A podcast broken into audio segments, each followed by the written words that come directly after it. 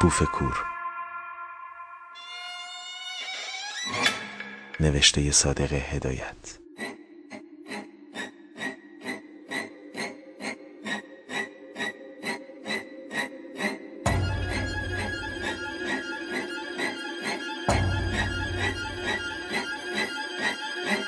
با صدای فرز رنجبر.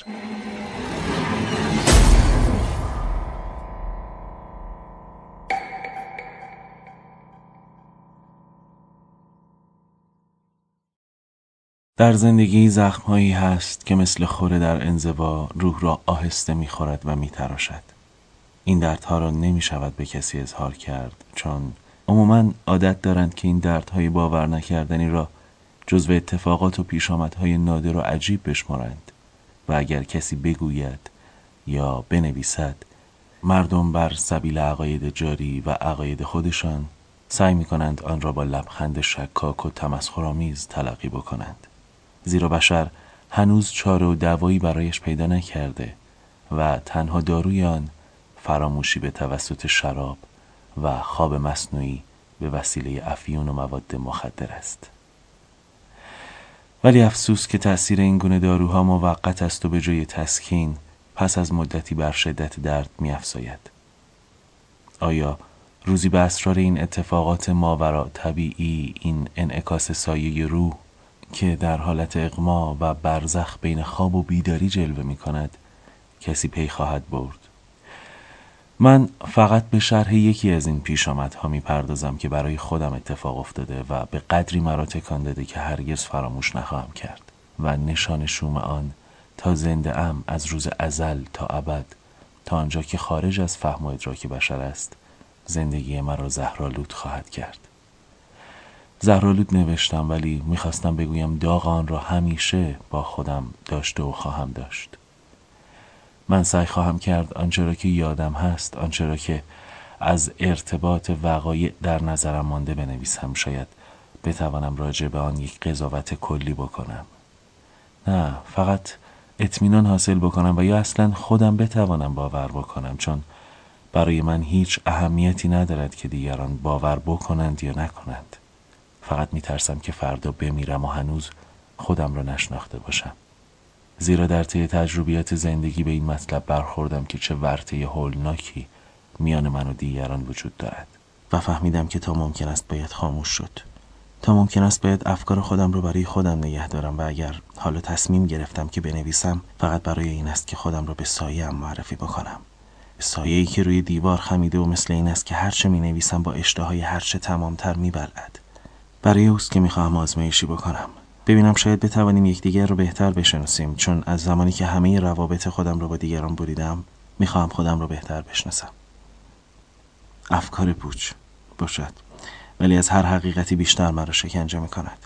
آیا این مردمی که شبیه من هستند، که ظاهراً احتیاج و توهوا و هوس مرا دارند، برای گول زدن من نیستند؟ آیا یک مشت سایه نیستند که فقط برای مسخره کردن و گول زدن من به وجود آمدند؟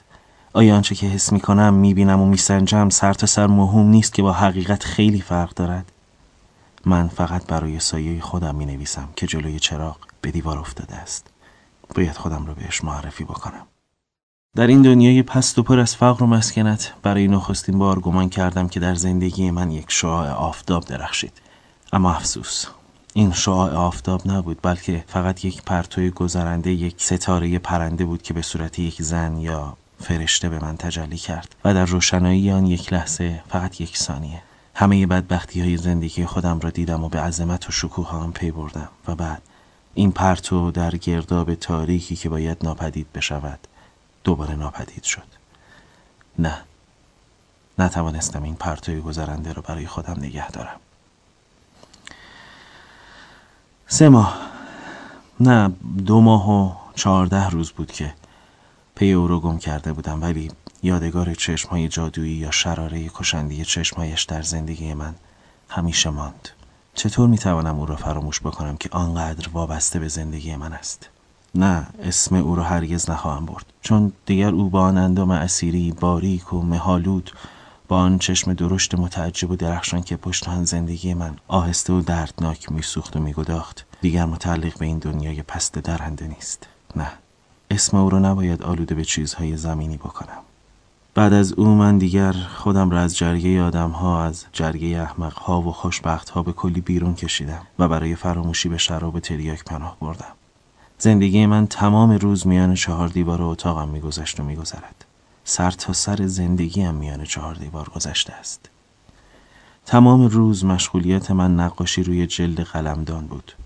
همه وقتم وقف نقاشی روی جلد قلمدان و استعمال مشروب و تریاک میشد و شغل مضحک نقاشی روی قلمدان اختیار کرده بودم برای اینکه خودم را گیج بکنم، برای اینکه وقت رو بکشم. از حسن اتفاق خانه‌ام بیرون شهر در یک محل ساکت و آرام دور از آشوب و جنجال زندگی مردم واقع شده. اطراف آن کاملا مجزا و دورش خراب است. فقط از آن طرف خندق خانه‌های گلی توسری خورده پیداست و شهر شروع می شود. نمیدانم این خانه را کدام مجنون یا کج سلیقه در عهد دقیانوس ساخته. چشمم را که می‌بندم نه فقط همه سوراخ سنبه‌هایش پیش چشمم مجسم می‌شود، بلکه فشار آنها را روی دوش خودم حس می‌کنم. خانه‌ای که فقط روی قلمدان‌های قدیم ممکن است نقاشی کرده باشند. باید همه اینها را بنویسم تا ببینم که به خودم مشتبه نشده باشد. باید همه اینها را به سایه خودم که روی دیوار افتاده است توضیح بدهم. پیشتر برایم فقط یک دلخوشی یا دلخوشکنک مانده بود. میان چهار دیوار اتاقم روی قلمدان نقاشی می‌کردم و با این سرگرمی مضحک وقت را می‌گذرانیدم. اما بعد از آنکه آن دو چشم را دیدم، بعد از آنکه او را دیدم، اصلا معنی، مفهوم و ارزش هر جنبش و حرکتی از نظرم افتاد. ولی چیزی که غریب، چیزی که باور نکردنی است، نمیدانم چرا موضوع مجلس همه نقاشی های من از ابتدا یک جور و یک شکل بوده است. همیشه یک درخت سرو میکشیدم که زیرش پیرمردی قوز کرده، شبیه جوکیان هندوستان، عبا به خودش پیشیده، چون باطمه نشسته و دور سرش شال مبسته بود و انگشت سبابه دست چپش را به حالت تعجب به لبش گذاشته بود.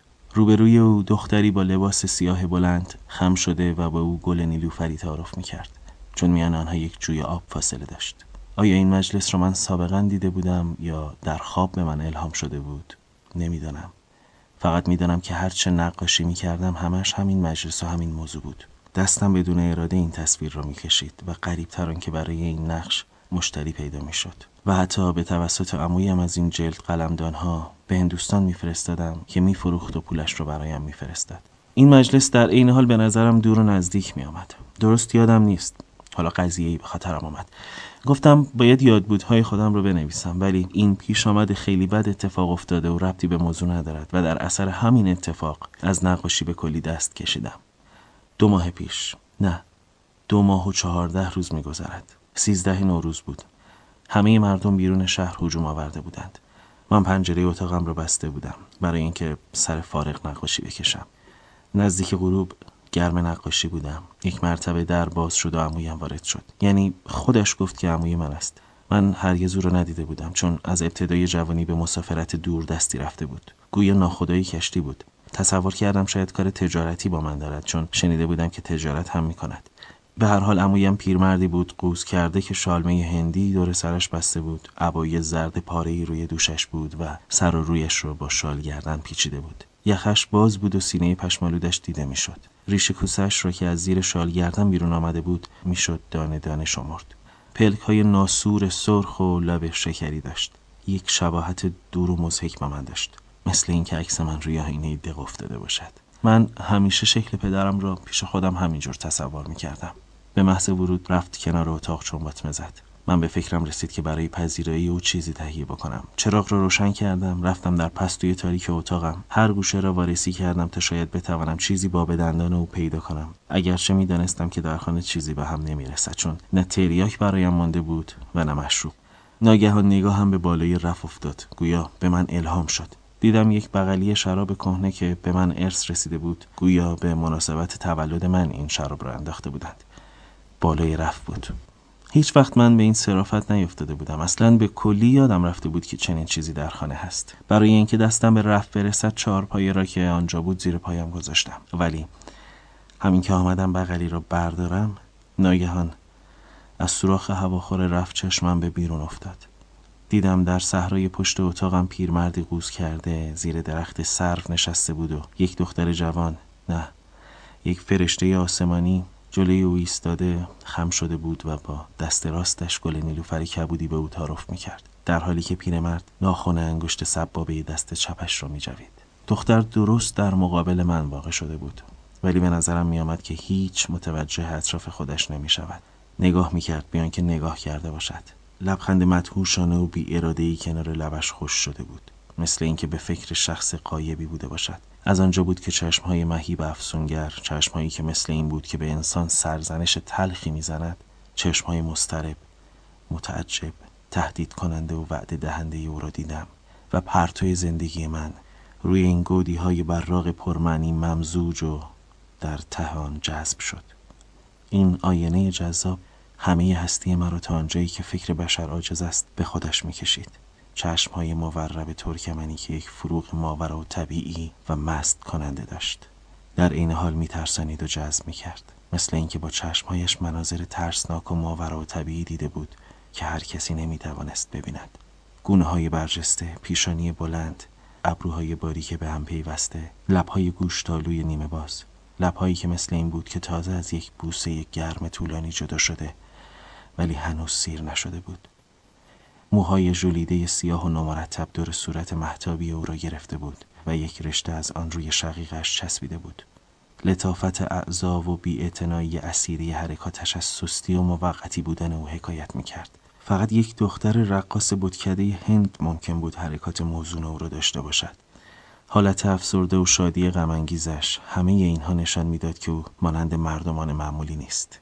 اصلاً خوشگلی او معمولی نبود. او مثل یک منظره رویای افیونی به من جلوه کرد. او همان حرارت عشقی مهرگیاه را در من تولید کرد. اندام نازک و کشیده با خط متناسبی که از شانه، بازو، پستانها، سینه، کپل و ساق پاهایش پایین می‌رفت، مثل این بود که تن او را از آغوش جفتش بیرون کشیده باشد. مثل ماده مهرگیاه بود که از بغل جفتش جدا کرده باشد. لباس سیاه چین خورده‌ای پوشیده بود که قالب و چسب تنش بود. وقتی که من نگاه کردم گویا میخواست از روی جویی که بین او و پیرمرد فاصله داشت بپرد، ولی نتوانست. آن وقت پیرمرد زد زیر خنده. خنده خشک و زننده‌ای بود که مو را به تن آدم راست میکرد. یک خنده سخت درگ و مسخره‌آمیز کرد بیان که صورتش تغییری بکند. مثل انعکاس خنده‌ای بود که از میان تهی بیرون آمده باشد.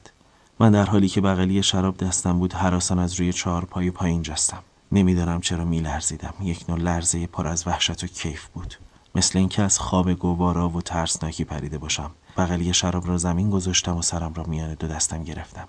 چند دقیقه، چند ساعت طول کشید، نمیدانم. همین که به خودم آمدم بغلی شراب را برداشتم، وارد اتاق شدم. دیدم عمویم رفته و لای در اتاق را مثل دهن مرده باز گذاشته بود، اما زنگ خنده خشک پیرمرد هنوز توی گوشم صدا می‌کرد. هوا تاریک می‌شد. چراغ دود میزد، ولی لرزه مکیف و ترسناکی که در خودم حس کرده بودم هنوز اثرش باقی بود. زندگی من از این لحظه تغییر کرد. به یک نگاه کافی بود برای اینکه آن فرشته آسمانی، آن دختر اسیری، تا آنجا که فهم بشر عاجز از ادراک آن است، تأثیر خودش را در من میگذارد. در این وقت از خود بیخود شده بودم، مثل اینکه من اسم او را قبلا میدانستم. شراره چشمهایش، رنگش، بویش، حرکاتش، همه به نظر من آشنا می آمد. مثل اینکه روان من در زندگی پیشین در عالم مثال با روان او همجوار بوده، از یک اصل و یک ماده بوده و بایستی که به هم ملحق شده باشیم. می بایستی در این زندگی نزدیک او بوده باشم. هرگز نمیخواستم او را لمس بکنم، فقط اشعه نامرئی که از تن ما خارج و به هم می آمیخت کافی بود. این پیش آمد وحشت انگیز که به اولین نگاه به نظر من آشنا آمد. آیا همیشه دو نفر عاشق همین احساس را نمی کنند که سابقا یکدیگر را دیده بودند، که رابطه مرموزی میان آنها وجود داشته است؟ در این دنیای پست یا عشق او را می‌خواستم و یا عشق هیچ کس را. آیا ممکن بود کس دیگری در من تأثیر بکند؟ ولی خنده خشک و زننده پیرمرد، این خنده مشعوم، رابطه میان ما را از هم پاره کرد. تمام شب را به این فکر بودم. چندین بار خواستم بروم از روزنه دیوار نگاه بکنم، ولی از صدای خنده پیرمرد میترسیدم. روز بعد رو به همین فکر بودم. آیا میتوانستم از دیدارش به کلی چشم بپوشم؟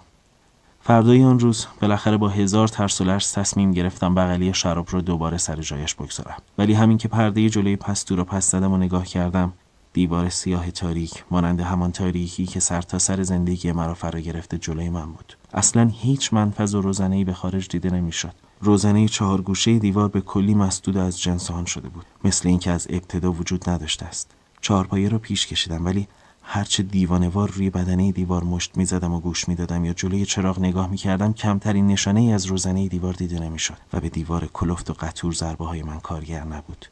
یک پارچه سرب شده بود. آیا می‌توانستم به کلی صرف نظر کنم؟ اما دست خودم نبود. از این به بعد مانند روحی که در شکنجه باشد، هر چه انتظار کشیدم، هر چه کشیک کشیدم، هر چه جستجو کردم فایده‌ای نداشت. تمام اطراف خانه من را زیر پا کردم. نه یک روز، نه دو روز، بلکه دو ماه و چهارده روز. مانند اشخاص خونی که به محل جنایت خود برمیگردند، هر روز طرف غروب مثل مرغ سرکنده دور خانه من میگشتم، به طوری که همه سنگ‌ها و همه ریگ‌های اطراف آن را میشناختم. اما هیچ اثری از درخت سرو، از جوی آب و از کسانی که آنجا دیده بودم پیدا نکردم. آنقدر شبها جلوی مهتاب زانو به زمین زدم، از درختها، از سنگها، از ماه که شاید او به ماه نگاه کرده باشد. استغاثه و تضرع کردم و همه موجودات رو به کمک طلبیدم، ولی کمترین اثری از او ندیدم. اصلا فهمیدم که همه این کارها بیهوده است، زیرا او نمیتوانست با چیزهای این دنیا رابطه و وابستگی داشته باشد. مثلا آبی که او گیسوانش را با آن شستشو میداده بایستی از یک چشمه منحصر به فرد ناشناس و یا قاری سحرآمیز بوده باشد. لباس او از تار و پود ابریشم و پنبه معمولی نبود و دستهای مادی، دستهای آدمی آن را ندوخته بود. او یک وجود برگزیده بود. فهمیدم آن گلهای نیلوفر گل معمولی نبوده. مطمئن شدم اگر آب معمولی به رویش میزد، صورتش میپلاسید و اگر با انگشتان بلند و ظریفش گل نیلوفر معمولی را میچید، انگشتش مثل ورق گل پژمرده میشد. همه اینها را فهمیدم. این دختر، نه این فرشته، برای من سرچشمه تعجب و الهام ناگفتنی بود. وجودش لطیف و دست نزدنی بود. او بود که حس پرستش را در من تولید کرد. من مطمئنم که نگاه یک نفر بیگانه، یک نفر آدم معمولی، او را کنفت و پژمرده می کرد. از وقتی که او را گم کردم، از زمانی که یک دیوار سنگین، یک سد نمناک بدون روزنه به سنگینی سرب جلوی من و او کشیده شد، حس کردم که زندگیم برای همیشه بیهوده و گم شده است. اگرچه نوازش نگاه و کیف عمیقی که از دیدنش برده بودم یک طرفه بود و جوابی برایم نداشت، زیرا او مرا ندیده بود، ولی من احتیاج به این چشم‌ها داشتم و فقط یک نگاه او کافی بود که همه مشکلات فلسفی و معماهای الهی را برایم حل بکند. به یک نگاه او دیگر رمز و اسراری برایم وجود نداشت. از این به بعد به مقدار مشروب و تریاک خودم افزودم، اما افسوس، به جای اینکه این داروهای ناامیدی فکر مرا فلج و کرخت بکند، به جای اینکه فراموش بکنم، روز به روز، ساعت به ساعت، دقیقه به دقیقه، فکر او، اندام او، صورت او خیلی سخت‌تر از پیش جلوی چشمم مجسم می‌شد. چگونه می‌توانستم فراموش بکنم؟ چشمهایم که باز بود و یا روی هم می‌گذاشتم، در خواب و در بیداری او جلوی من بود. از میان روزنه پستوی اتاقم، مثل شبی که فکر و منطق مردم را فرا گرفته، از میان سوراخ چهارگوشه که به بیرون باز می‌شد، دائم جلوی چشمم بود. آسایش به من حرام شده بود. چطور می توانستم آسایش داشته باشم؟ هر روز تنگ غروب عادت کرده بودم که به گردش بروم. نمیدانم چرا میخواستم و اصرار داشتم که جوی آب، درخت سرو و بوته گل نیلوفر را پیدا بکنم. همونطور که به تریاک عادت کرده بودم، همونطور به این گردش عادت داشتم. مثل اینکه نیروی مرا به این کار وادار میکرد. در تمام راه همش به فکر او بودم. به یاد اولین دیداری که از او کرده بودم. میخواستم محلی که روز سیزده به در او را آنجا دیده بودم پیدا کنم. اگر آنجا را پیدا می کردم، اگر می توانستم زیر آن درخت سرو بنشینم، حتما در زندگی من آرامشی تولید می شد. ولی افسوس، به جز خاشاک و شن داغ و استخوان دنده اسب و سگی که روی خاک روبه ها بو می کشید چیز دیگری نبود. آیا من حقیقتاً با او ملاقات کرده بودم؟ هرگز. فقط او را دزدکی و پنهانی از یک سوراخ، از یک روزنه بدبخت پستوی اتاقم دیدم. مثل سگ گرسنه‌ای که روی خاک روبه‌ها بو می‌کشد و جستجو می‌کند، اما همین که از دور زنبیل می‌آورند، از ترس می‌رود، پنهان می‌شود. بعد برمیگردد که تکه‌های لذیذ خودش رو در خاک روبه تازه جستجو بکند. من هم همان حال را داشتم، ولی این روزنه مسدود شده بود. برای من او مثل یک دسته گل تر و تازه بود که روی خاک روبه انداخته باشند. شب آخری که مثل هر شب به گردش رفتم، هوا گرفته و بارانی بود و مه غلیظی در اطراف پیچیده بود. در هوای بارانی که از زنندگی رنگ‌ها و بی‌حیایی خطوط اشیا می‌کاهد، من یک نوع آزادی و راحتی حس می‌کردم و مثل این بود که باران افکار تاریک مرا می‌شست. در این شب آنچه که نباید بشود شد. من بی اراده پرسه می زدم. ولی در این ساعتهای تنهایی، در این دقیقه ها که درست مدت آن یادم نیست، خیلی سخت‌تر از همیشه صورت هول و محو او مثل اینکه از پشت ابر و دود ظاهر شده باشد. صورت بی حرکت و بی حالتش مثل نقاشی‌های روی جلد قلمدان جلوی چشمم مجسم بود. وقتی که برگشتم گمان می‌کنم خیلی از شب گذشته بود و مه انبوهی در هوا متراکم شده بود، به طوری که درست جلوی پایم را نمی‌دیدم. ولی از روی عادت، از روی حس مخصوصی که در من بیدار شده بود، جلوی در خانه‌ام که رسیدم دیدم یک هیکل سیاه‌پوش، هیکل زنی روی سکوی در خانه‌ام نشسته. کبریت زدم که جای کلید را پیدا کنم، ولی نمیدانم چرا بی اراده چشمم به طرف هیکل سیاه‌پوش متوجه شد و دو چشم مورب، دو چشم درشت سیاه که میان صورت مهتابی لاغری بود، همان چشمهایی را که به صورت انسان خیره میشد بیان که نگاه بکند، شناختم. اگر او را سابق بر این ندیده بودم میشناختم. نه، گول نخورده بودم. این هیکل سیاه‌پوش او بود. من مثل وقتی که آدم خواب می‌بیند و خودش می‌داند که خواب است و می‌خواهد بیدار بشود اما نمی‌تواند، مات و منگ ایستادم، سر جای خودم خشک شدم. کبریت تا ته سوخت و انگشت‌هایم را سوزانید. آن وقت یک مرتبه به خودم آمدم، کلید را در قفل پیچاندم، در باز شد. خودم را کنار کشیدم. او مثل کسی که راه را بشناسد از روی سکو بلند شد، از دالان تاریک گذشت، در اتاق را باز کرد و من هم پشت سر او وارد اتاق شدم. دست پاچه چراغ را روشن کردم. دیدم او رفته روی تخت خواب من دراز کشیده. صورتش در سایه واقع شده بود. نمیدانستم که او مرا می‌بیند یا نه، صدایم را می‌توانست بشنود یا نه. ظاهراً نه حالت ترس داشت و نه میل مقاومت. مثل این بود که بدون اراده آمده بود. آیا ناخوش بود؟ راهش رو گم کرده بود؟ او بدون اراده مانند یک نفر خوابگرد آمده بود. در این لحظه هیچ موجودی حالتی را که طی کردم نمیتواند تصور کند. یک جور درد گوارا و ناگفتنی حس کردم. نه، گول نخورده بودم. این همان زن، همان دختر بود که بدون تعجب، بدون یک کلمه حرف وارد اتاق من شده بود. همیشه پیش خودم تصور میکردم که اولین برخورد ما همینطور خواهد بود. این حالت برایم حکم یک خواب ژرف بی پایان را داشت، چون باید به خواب خیلی عمیق رفت تا بشود چنین خوابی را دید. و این سکوت برایم حکم یک زندگی جاودانی را داشت، چون در حالت ازل و ابد نمی شود حرف زد. برای من او در عین حال یک زن بود و یک چیز ماورا و بشری با خودش داشت. صورتش یک فراموشی گیج کننده ی همه صورت‌های آدم‌های دیگر را برایم می آورد، به طوری که از تماشای او لرزه به اندامم افتاد و زانوهایم سست شد. در این لحظه تمام سرگذشت دردناک زندگی خودم را پشت چشمهای درشت، چشمهای بی اندازه درشت او دیدم. چشمهای تر و براق مثل گوی الماس سیاهی که در اشک انداخته باشند. در چشمهای سیاهش شب ابدی و تاریکی متراکمی را که جستجو می کردم پیدا کردم و در سیاهی مهیب افسونگران غوطه ور شدم. مثل این بود که قوه‌ای را از درون وجودم بیرون می‌کشند. زمین زیر پایم می‌لرزید و اگر زمین خورده بودم یک کیف ناگفتنی کرده بودم. قلبم ایستاد. جلوی نفس خودم را گرفتم. می‌ترسیدم که نفس بکشم و او مانند ابر یا دود ناپدید بشود. سکوت او حکم معجزه را داشت. مثل این بود که یک دیوار بلورین میان ما کشیده بودند. از این دم، از این ساعت و تا ابدیت خفه می‌شدم. چشم‌های خسته او مثل اینکه یک چیز غیر طبیعی که همه کس نمی‌توانند ببینند، مثل اینکه مرگ را دیده باشد، آهسته به هم رفت.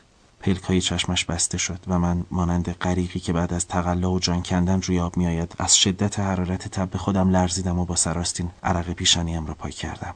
صورت او همان حالت آرام و بی‌حرکت را داشت، ولی مثل این بود که تکیده‌تر و لاغرتر شده بود. همینطور دراز کشیده بود. ناخن انگشت سبابه دست چپش را می‌جوید. رنگ صورتش مهتابی و از پشت رخت سیاه نازکی که چسب تنش بود، خط ساق پا، بازو و دو طرف سینه و تمام تنش پیدا بود. برای اینکه او را بهتر ببینم من خم شدم، چون چشمایش بسته شده بود. اما هرچه به صورتش نگاه کردم مثل این بود که او از من به کلی دور است. ناگهان حس کردم که من به هیچ وجه از مکنونات قلب او خبر نداشتم و هیچ رابطه‌ای بین ما وجود نداشت. خواستم چیزی بگویم ولی ترسیدم که گوش او، گوش‌های حساس او که باید به یک موسیقی دور آسمانی و ملایم عادت داشته باشد، از صدای من متنفر بشود. به فکرم رسید که شاید گرسنه و یا تشنه‌اش باشد. رفتم در پستوی اتاقم تا چیزی برایش پیدا کنم، اگرچه می‌دانستم که هیچ چیز در خانه به هم نمی‌رسد. اما مثل این که به من الهام شد. بالای رف یک بغلی شراب کهنه که از پدرم به من ارث رسیده بود داشتم. چارپایه رو گذاشتم، بغلی شراب رو پایین آوردم، پاورچین پاورچین کنار تخت خواب رفتم. دیدم مانند بچه‌ای خسته و کوفته خوابیده بود. او کاملا خوابیده بود و مژه‌های بلندش مثل مخمل به هم رفته بود. سر بغلی رو باز کردم و یک پیاله شراب از لای دندان‌های کلید شدهش آهسته در دهان او ریختم. برای اولین بار در زندگیم احساس آرامش ناگهان تولید شد، چون دیدم این چشم‌های بسته شده مثل اینکه سلاطونی که مرا شکنجه می‌کرد و کابوسی که با چنگال آهنینش درون مرا می‌فشرد کمی آرام گرفت. صندلی خودم را آوردم، کنار تخت گذاشتم و به صورت او خیره شدم. چه صورت بچگانه، چه حالت غریبی. آیا ممکن بود که این زن، این دختر یا این فرشته عذاب، چون نمی‌دانستم چه اسمی رویش بگذارم، آیا ممکن بود که این زندگی دوگانه را داشته باشد؟ آنقدر آرام، آنقدر بی تکلف. حالا من می توانستم حرارت تنش را حس کنم و بوی نمناکی که از گیسوان سنگین سیاهش متساعد می شد ببویم. نمیدانم چرا دست لرزان خودم را بلند کردم، چون دستم به اختیار خودم نبود و روی زلفش کشیدم. زلفی که همیشه روی شقیقه هایش چسبیده بود. بعد انگشتانم را در زلفش فرو بردم. موهای او سرد و نمناک بود. سرد. کاملا سرد. مثل اینکه چند روز میگذشت که مرده بود. من اشتباه نکرده بودم. او مرده بود. دستم را از توی پیش سینه او برده روی پستان و قلبش گذاشتم. کمترین تپشی احساس نمیشد. آینه را آوردم، جلوی بینی او گرفتم، ولی کمترین اثر از زندگی در او وجود نداشت. خواستم با حرارت تن خودم او را گرم بکنم، حرارت خود را به او بدهم و سردی مرگ را از او بگیرم. شاید به این وسیله بتوانم روح خودم را در کالبد او بدمم. لباسم را کندم، رفتم روی تخت خواب پهلویش خوابیدم. مثل نر و ماده مهرگیاه به هم چسبیده بودیم. اصلا تن او مثل تن ماده مهرگیاه بود که از نر خودش جدا کرده باشند و همان عشق سوزان مهرگیاه را داشت. دهنش گس و تلخ مزه طعم ته خیار را میداد. تمام تنش مثل تگرگ سرد شده بود. حس می کردم که خون در شریانم منجمد می شد و این سرما تا ته قلبم نفوذ می کرد. همه کوشش های من بیهوده بود. از تخت پایین آمدم، رختم را پوشیدم. نه، دروغ نبود. او اینجا در اتاق من، در تخت خواب من آمده تنش را به من تسلیم کرد. تنش و روحش هر دو را به من داد. تا زنده بود، تا زمانی که چشمهایش از زندگی سرشار بود، فقط یادگار چشمش مرا شکنجه میداد. ولی حالا بی حس و حرکت، سرد و با چشمهای بسته شده آمده، خودش رو تسلیم من کرده با چشمهای بسته. این همون کسی بود که تمام زندگی من را زهرآلود کرده بود، و یا اصلا زندگی من مستعد بود که زهرآلود بشود و من به جز زندگی زهرآلود زندگی دیگری را نمیتوانستم داشته باشم. حالا اینجا در اتاقم تن و سایه‌اش را به من داد. روح شکننده و موقت او که هیچ رابطه ای با دنیای زمینیان نداشت از میان لباس سیاه چین خوردهش آهسته بیرون آمد. از میان جسمی که او را شکنجه می کرد و در دنیای سایه های سرگردان رفت. گویا سایه مرا هم با خودش برد، ولی تنش بی حس و حرکت آنجا افتاده بود. عضلات نرم و لمس و رگ و پی او و استخوان‌هایش منتظر پوسیده شدن بودند و خوراک لذیذی برای کرم‌ها و موش‌های زیر زمین تهیه شده بود. من در این اتاق فقیر پر از نکبت و مسکنت، در اتاقی که مثل گور بود، در میان تاریکی شب جاودانی که مرا فرا گرفته بود و به بدنه دیوارها فرو رفته بود، بایستی یک شب بلند تاریک سرد و بی انتها در جوار مرده به سر ببرم. با مرده او.